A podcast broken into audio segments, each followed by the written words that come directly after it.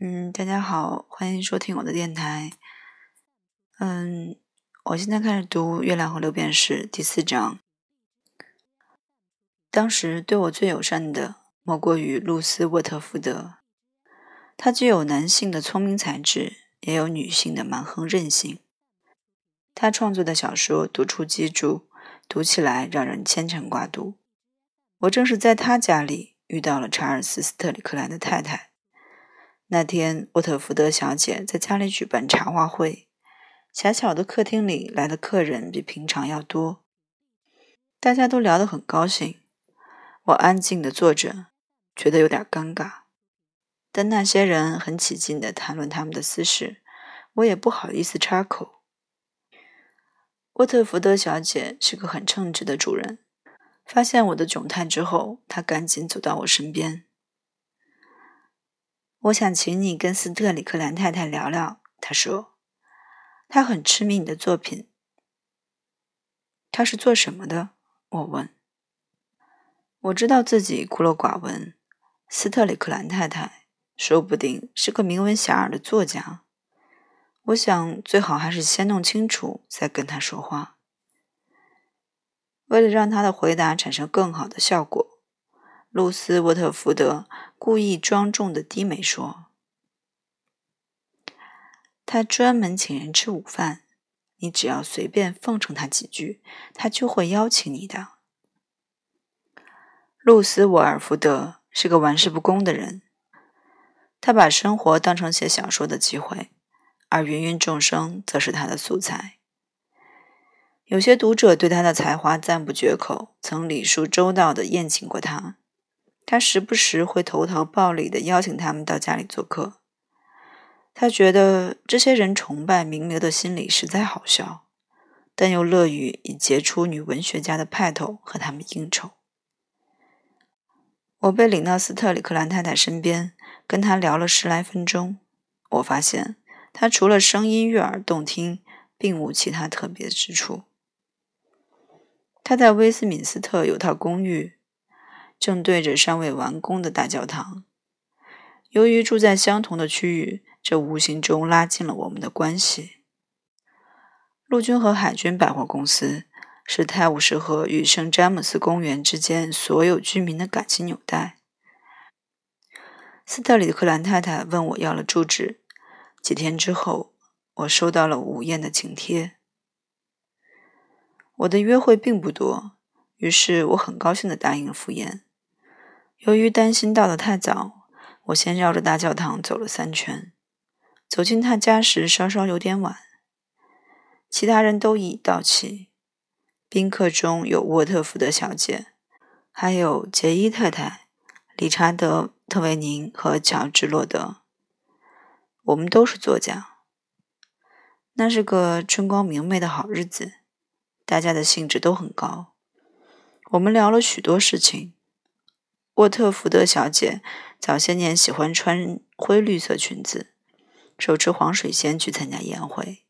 后来变得较为成熟，则喜欢穿高跟鞋和巴黎式长裙。那天她打扮的素雅风韵，兼而有之，还戴了顶新的帽子。这顶新帽子让她意气风发。我以前还没听过她那么刻薄的阴损我们共同的朋友呢。杰伊太太明白污言秽语是机智幽默的要诀，所以他用大家几乎听不到的声音说了许多足以让雪白的桌布泛出红晕的黄色笑话。理查德·特维宁夸夸其谈地发表了许多谬论，而乔治·洛德知道他的辩才出色，早已众所周知。不屑在做展示的他，只在吃东西时才张开嘴巴。斯特里克兰太太的话不多，但她有种令人愉快的本事，就是让每个人都参与到对话中来。遇到冷场的时候，她总能找到合适的话题，让大家继续聊下去。她是个三十七岁的妇女，个子很高，身材也相当丰腴，但是并不胖。她算不上漂亮，但她的脸庞看去很舒服。可能主要是因为他有双善睐的棕色明眸。他的肤色有点偏黄，她的头发是黑色的，梳着复杂精致的发型。在座的三个女人只有她没有化妆，和另外两个比起来，显得朴素而自然。餐厅的装潢按照当时的眼光来看是很有格调的，它非常庄重。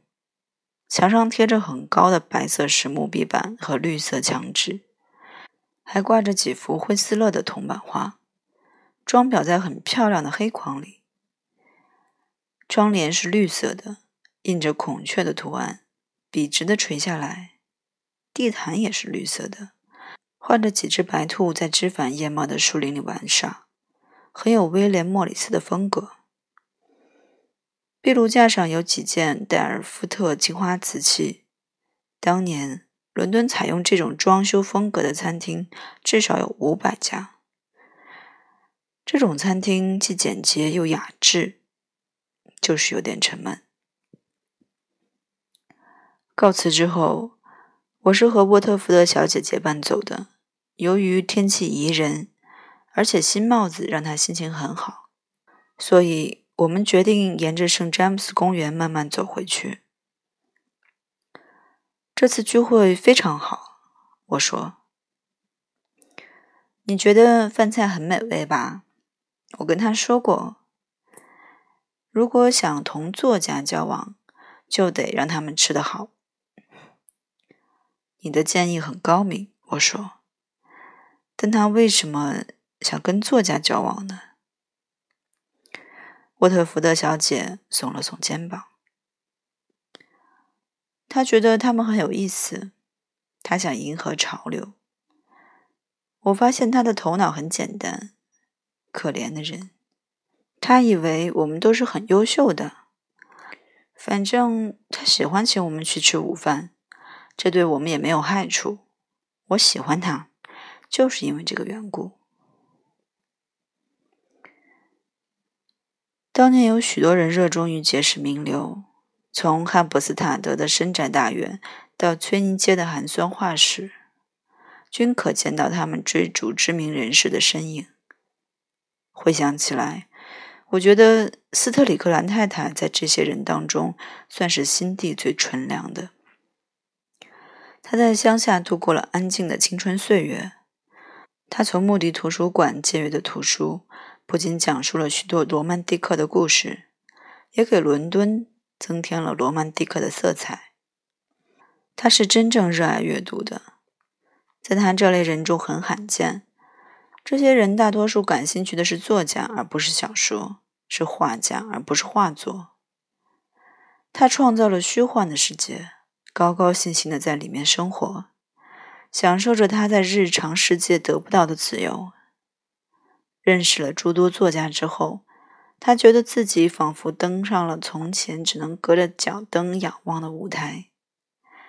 他像看戏似的观察这些人，确实感到他的生活圈子扩大了，因为他要宴请他们，也到他们壁垒森严的家里去做客。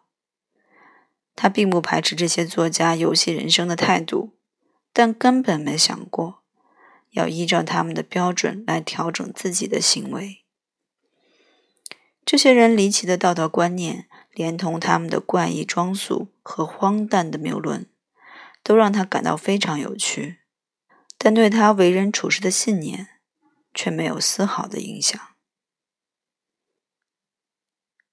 斯特里克兰先生还在吗？我问。在呀，他在城里也是个人物。我相信他是个股票经纪人。他那人很无聊的。他们感情好吗？他们彼此相爱。如果到他们家里去吃晚饭，你就会遇见他。但斯特里克兰太太很少请人去吃晚饭。他先生的话非常少，对文学艺术简直毫无兴趣。为什么优秀的女人总是嫁给愚钝的男人呢？因为聪明的男人不肯娶优秀的女人。我想不到反驳他的话所以问起斯特里克兰太太是否有孩子。有啊她有个儿子还有个女儿他们都在上学。这个话题已经没有什么好说的了我们开始谈起了别的事情。谢谢收听 fm 幺二六二二七三。